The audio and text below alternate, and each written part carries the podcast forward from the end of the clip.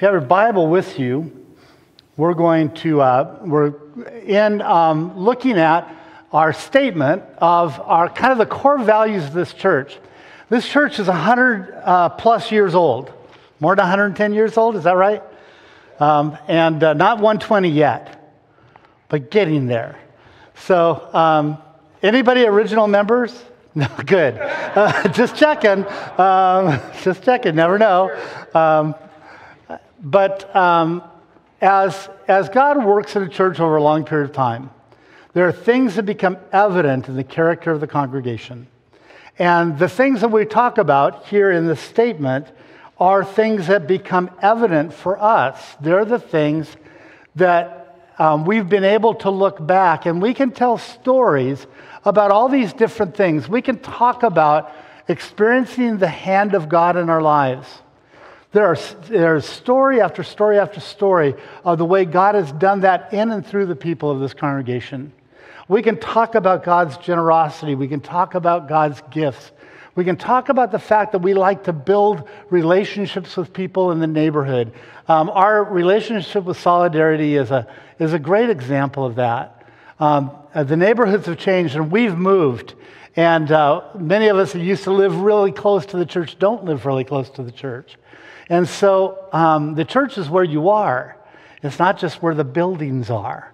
And so it's important to remember that. And uh, as we go forward as a congregation, the call is to be um, congruent with our values that we have experienced and build them into new ways of being church so that we lower people's resistance to change, because we've got to change, We've got to keep changing so we can move forward and invite other people to come in and care for those values, but they may have a whole different way of getting things done. And so if they do, uh, God bless them. And we can support what God's up to in people's lives. Um, throughout the service, uh, some of you, I, I, just feel like I need to explain a couple of things. Many of you during our songs and stuff have come over and lit candles over here. We have that, so at any time during the service, if you would like a candle that's representative of a prayer you have for someone or something, please do that. You can get up during the sermon and do it. Makes no difference to me. And um, over here to my left, we have uh, an offering opportunity. So if you came this morning and you have an offering with you, you can leave it there and uh, we appreciate that as well. As we keep working through this, last week we looked at, um, we've experienced the, the hand of God in our lives and what it meant to have God's hand on us and how that looks and feels. This week, we're looking at um, how to live generously, or what does it mean for us to be motivated to serve generously in our world. So pray with me, and we're going to get to the text and then to the sermon.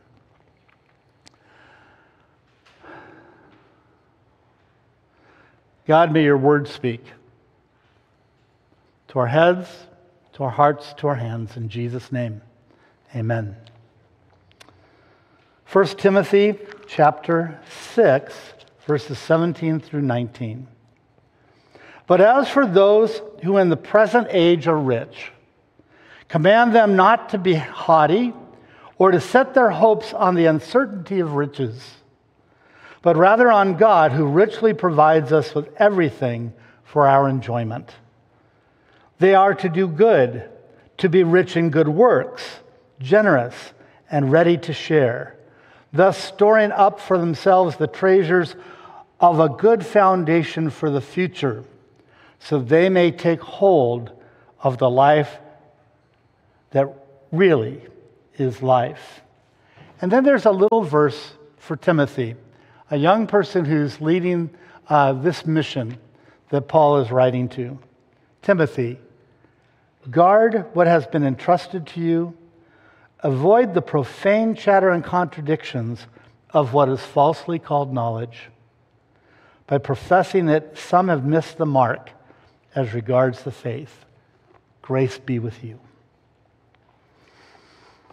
Through Jesus Christ, we experience the hand of God in our lives. which motivates us to be of service and to live generously with our local communities in the world. We're hands on people engaging in creative, inspired, and timely ministries while building relationships with those we serve. Grace is, by definition, a gift. I always laughed. We had uh, some friends from Germany used to visit a church I, I served, and uh, we have this relationship back and forth with these folks from Eastern Germany. And in, we would talk about gift, and they would giggle all the time. And it's like, well, what's so funny? They said, in German, gift means poison. And if you say gift in German, it's poison. And They always thought that was a big joke. And it's like, no, it's not poison. It is a gift. It comes out of the Greek word charis, from which we get all kinds of words charismatic, charisma, charm, all find their root in that word that means gift. By grace we have been saved through faith. This is the gift of God. So there is nothing to boast about for any of us. Would we heed these words when I think about it? How many Christians do we know that are so right that they're wrong? How many Christians do we know that are so right that they claim to know things that they don't know? This grace that we have is a gift. Treat it as such. It's not generated by your intelligence. It's not generated by your effort. It is completely one sided. God gives it to you. Your only task is to receive it. I've seen all kinds of theological positions, from the most conservative to the most progressive, when it comes to claiming truth or grace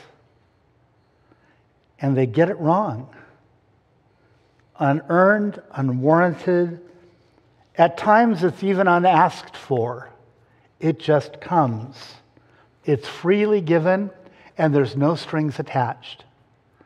The grace of God is given to us, and you don't have to do a thing. If you don't respond to it positively, if you don't respond to it in generosity and, and care for others, it's still given and it's still full of meaning, and it's still waiting for you, no matter what. So think about it just a little bit.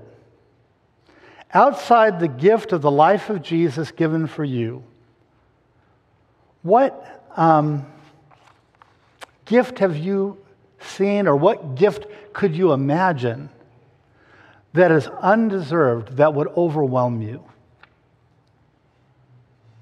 Take a moment, think about it. What gift could you imagine, apart from the gift of the life of Jesus, that would be so overwhelming you'd be speechless? Take a moment.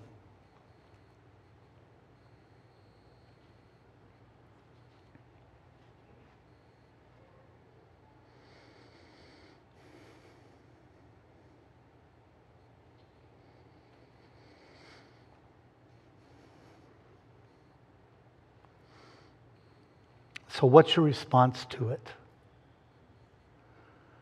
You know, I, every time we do communion, we, we have a prayer that says thanks. And I'll often say, God, it's such a small little word, but it's all we've got to say what we know and understand about the free gift of your Son. What does an overwhelming gift do to you? Does it make you humble? Does it make you speechless? Does it want something in return? Do you want to do something in return? Does it make you sort of shy? Do you, do you sometimes feel embarrassed because you don't know what to do? do you, does it make you feel beholding as though there needs to be a response? Now imagine that you know that that gift places no demands on you whatever.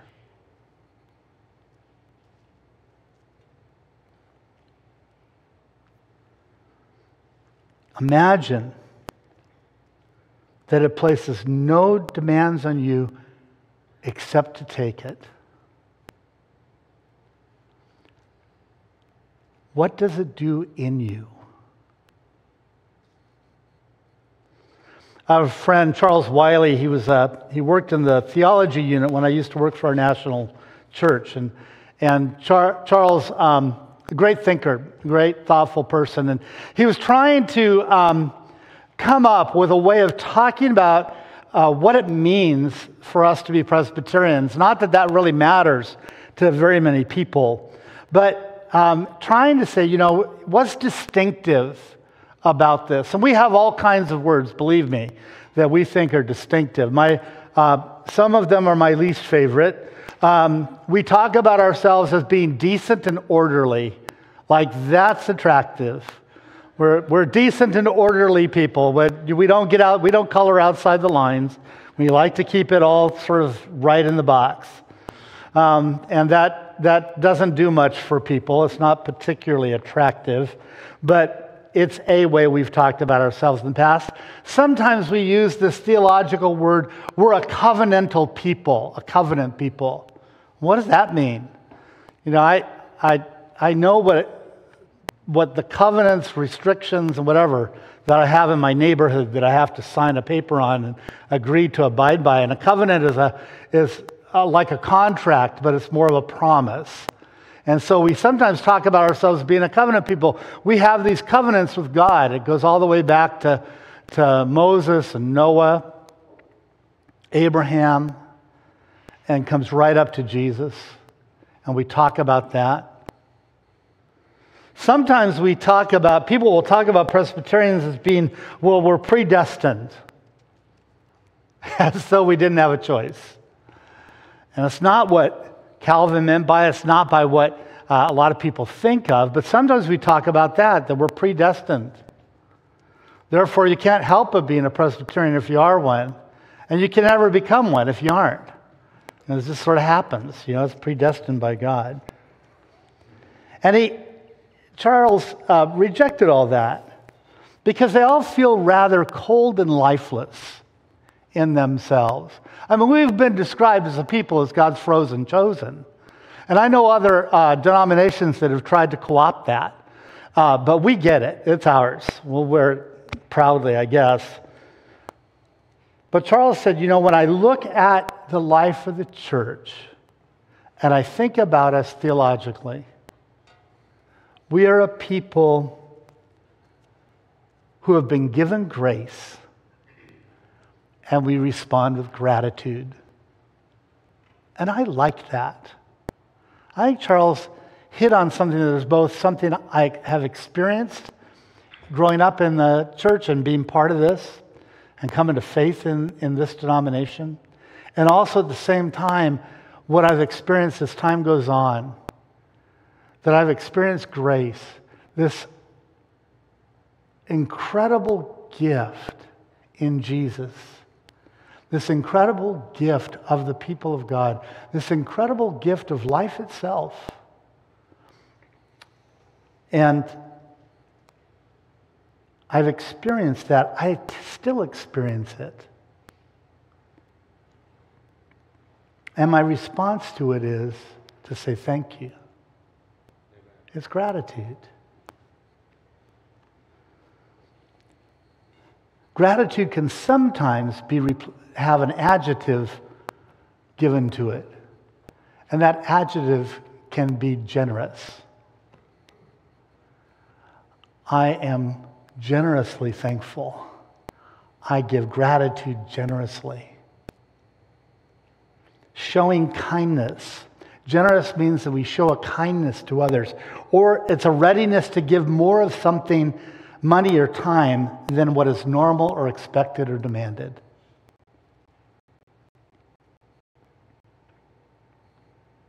To be generous is to give more, more than what anybody would expect. Wealth is indeed fickle, like all things. I'm getting a big echo in the room. Are you guys getting that?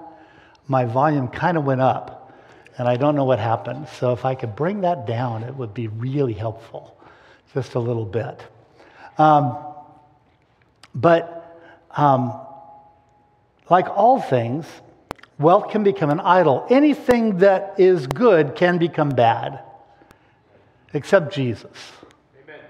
Anything good can become bad. Any gift can become a negative as well as a positive.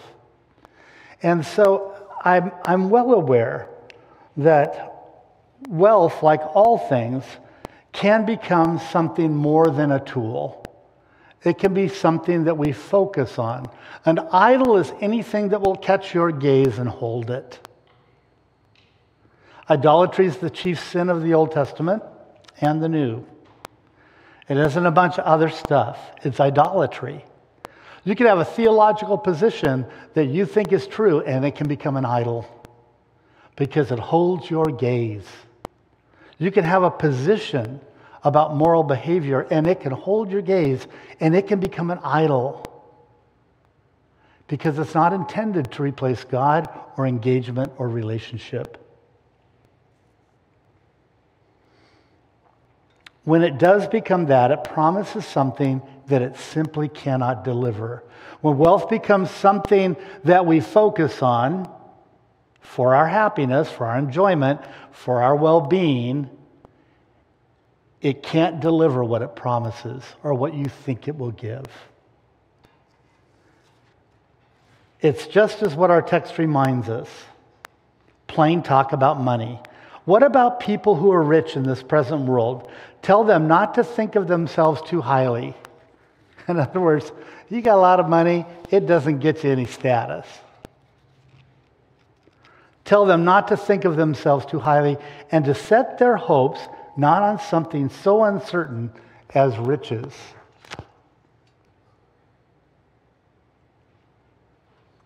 But set their hopes on God, who richly provides everything for us to enjoy. People are to do good with what they have, to be rich in good works, generous and eager to share they will then see life as it really is. If you are generous with the things of this world, of the gifts you've been given, then you will see life as it's intended to be. There's a way of using the word mean. It doesn't mean being um,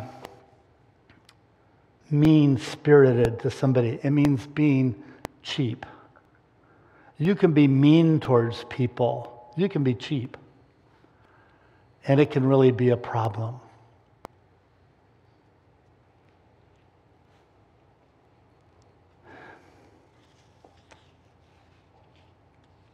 Grace, gratitude, sharing generously. At this time in the life of our church, it's important for us to pay attention. Maybe that was the problem. Um, but to pay attention, that helped, didn't it? Um, and, and to pay attention to how we spend our money just a little bit.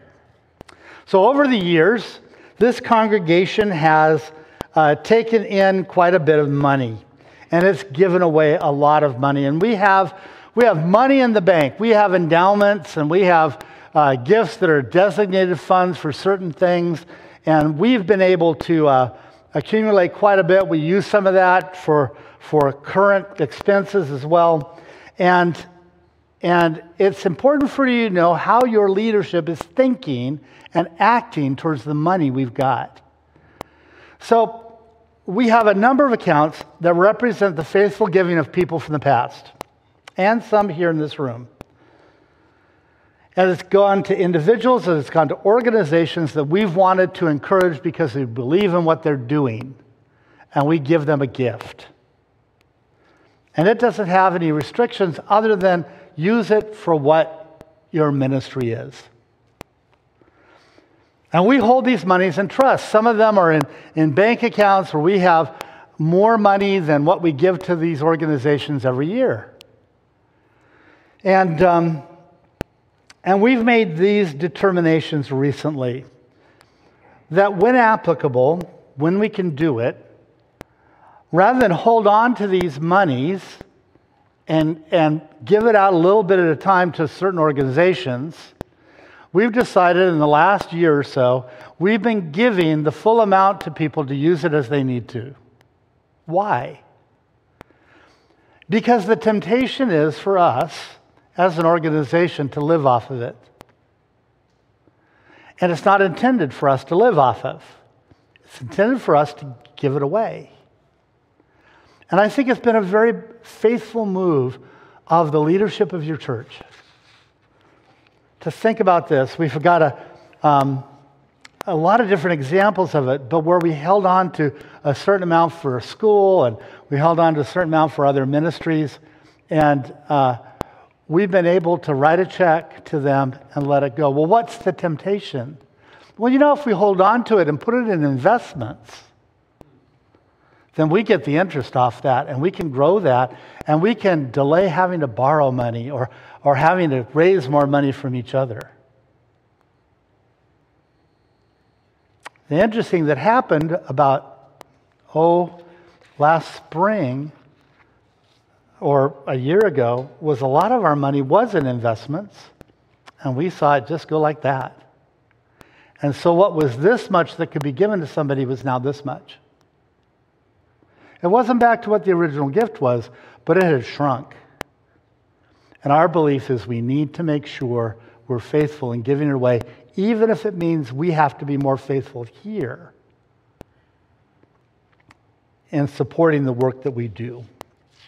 We could have held on. We could have added to our investments. We could have gotten more interest, but it wouldn't have been faithful. And it wouldn't have been gracious, and it wouldn't have been generous. The size of the deficit in our church is equal to the amount of money we spend each year on maintaining the facility. We have to make up that much every year to make things balanced. If you're here today and, and you're new to this church, these are just sort of the inside family conversations. But I think it's good to be honest with everybody.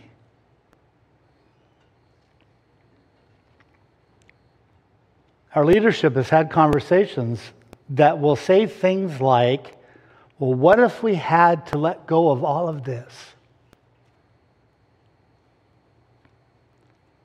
So we don't waste what God's given us. I'm so impressed that we even say that. That's a big statement. 100 plus years, people have worked hard and they, they made this happen. But what if you had to let go of it? Would that be okay? If it meant we could do the work of being generous with what God's given us, rather than mean and self centered and spending it only on us, then it would be a good thing. It would be the right thing. I don't know what the answer is. It doesn't mean that we're not to be good stewards of what we've been given, but we shouldn't place our hope in the things we've accumulated. Live generously. Think about this, and I'll bring us back to just not the church's condition, but your condition. You've been given whatever you have. You didn't deserve it. Some of you think you earned it, but if you look back to the very beginning of it, the very fact that you can think and act and breathe and move, those are all gifts from God. You, uh, if you're a student and you're studying, God gave you a mind to pay attention. These are not things that, that you earned, they're a gift. So, to be generous with what you've been given is a small step towards doing what Jesus told us to do. He said, Deny yourself and daily take up your cross and follow me. Jesus was completely generous with his life. And we're called, even in small ways, to be like Jesus. N.T. Wright in his commentary on this, says if you're generous, it won't be a grudging, oh, all right then. It will flow from your heart because you'll be responding to the overwhelming gift of God. And it'll touch you and it'll move you. And you'll be generous and eager to share. Do you want to know if it's true that if we become a more generous church, what will happen? We don't know. Will you have less individually? Perhaps. But I can tell you this much being a generous people is appealing, it's attractive. It would be something people would stand up and pay attention to, even now. May we be a generous people. Pray with me. God, people in the past, before there were buildings, before there was a vision of all this church could be and do, before the hundreds, if not thousands of people this church has, invested in lives over the years, before any of that, you put generosity in the hearts of the people that went before us. So, God, we would ask that we would put all that we have in your hands for your use and rejoice when we see the abundance you create. In Jesus' name, amen. Let's stand and sing.